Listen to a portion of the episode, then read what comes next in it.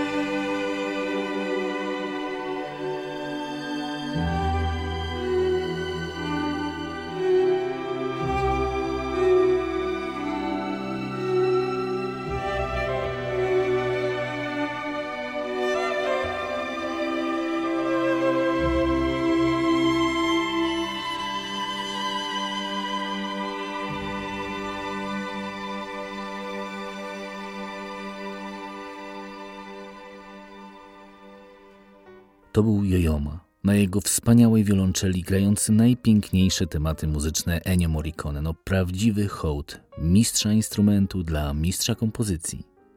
Ale wróćmy do naszej opowieści o Ennio Morricone.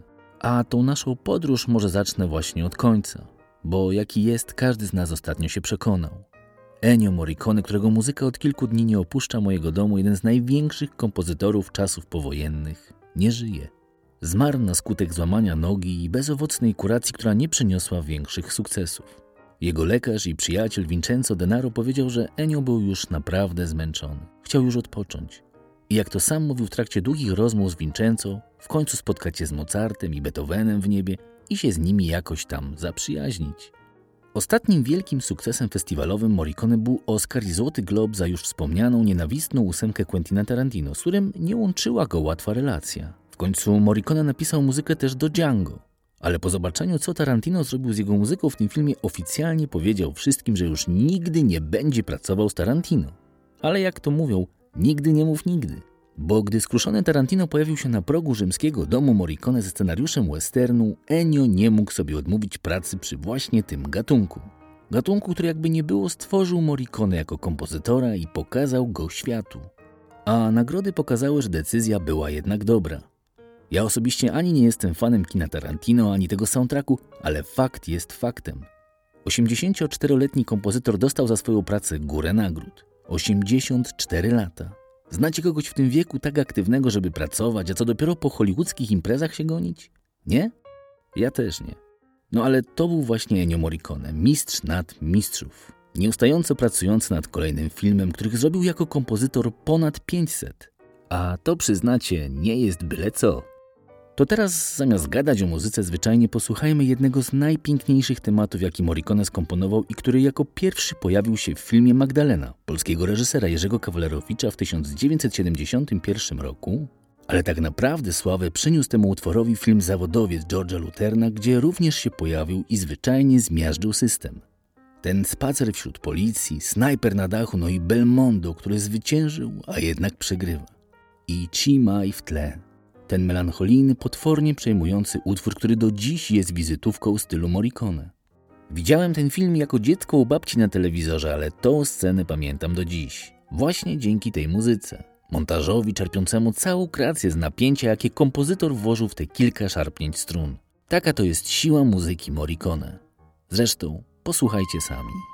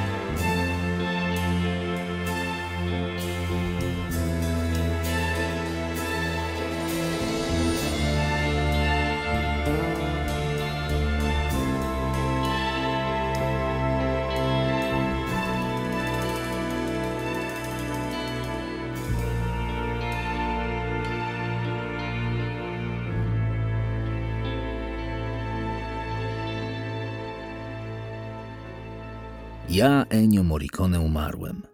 Rozpoczyna się nekrolog, który syn kompozytora przesłał do mediów. Zawiadamiam w ten sposób wszystkich przyjaciół, którzy byli zawsze blisko mnie, a także tych dalszych, których pozdrawiam z wielkim sentymentem. Jest tylko jeden powód, który popycha mnie, żeby pożegnać wszystkich w ten sposób i mieć prywatny pogrzeb.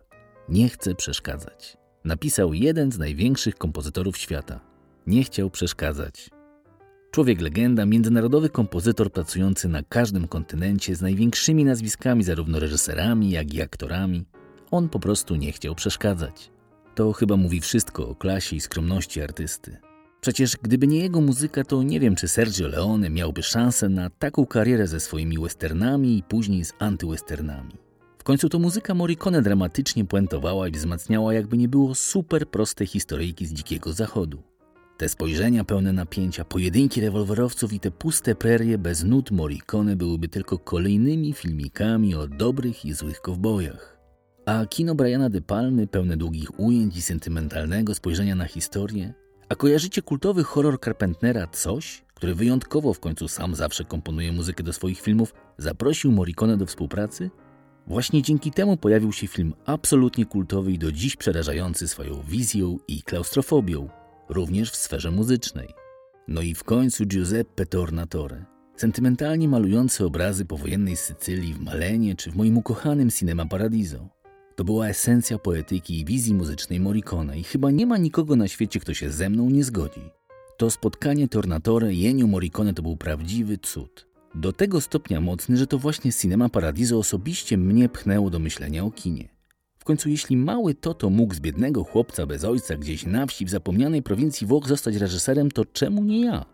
I ilu z nas właśnie w ten sposób zostało zainspirowanych przez muzykę i obraz?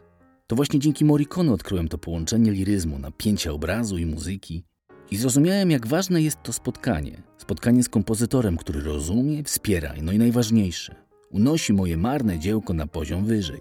Gdzieś, gdzie zaczyna się prawdziwy film, emocje i sztuka. Osobiście z całego serca dziękuję pani Morricone. Był pan ze mną odkąd pamiętam, a pana praca wpłynęła na moje postrzeganie kina w sposób wyjątkowy. To może skoro już padło to kino Paradiso, to posłuchajmy tematu lirycznego z tego filmu.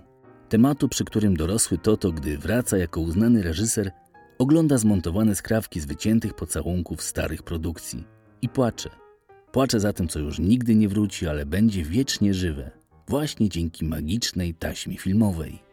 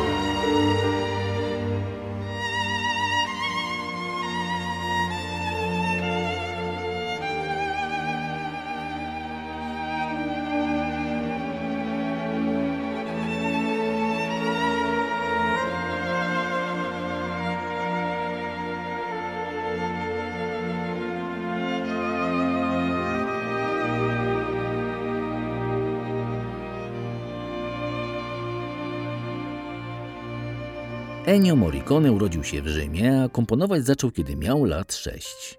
W wieku 12 lat rozpoczął naukę w rzymskim konserwatorium muzycznym, a edukację ukończył po rekordowo krótkim czasie 6 miesięcy. Studiował jednocześnie muzykę churalną, kompozycję i grę na trąbce. Karierę rozpoczynał jednak w klubach nocnych grając muzykę jazzową. Wkrótce dołączył do orkiestry i zaczął realizować swoje pierwsze zlecenia, głównie aranżacje i muzykę filmową, w tym również dla innych kompozytorów. I tak to się wszystko zaczęło. Choć tylko decyzja dzieliła nas od tego, żeby Ennio Morricone nigdy nie zaczął komponować. Bo największym marzeniem Morricone i wielką pasją do końca życia była piłka nożna. I jeszcze jako chłopiec wahał się, czy zostać słynnym piłkarzem, czy kompozytorem. Na szczęście talent do muzyki i wpływ rodzinnych tradycji, bo ojciec Morricone był znanym trębaczem, zwyciężył.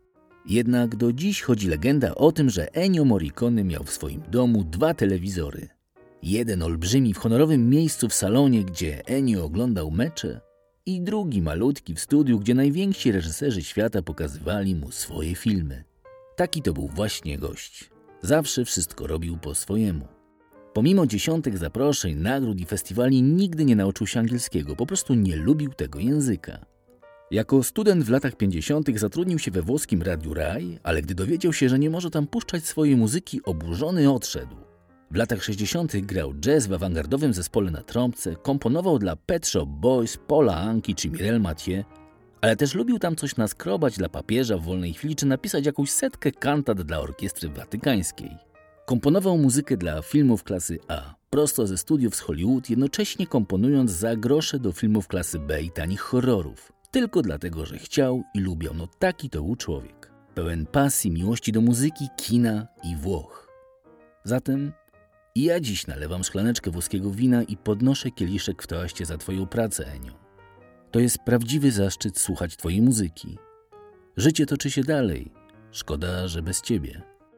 La vita è breve e la arte è lunga. Arrivederci, maestro.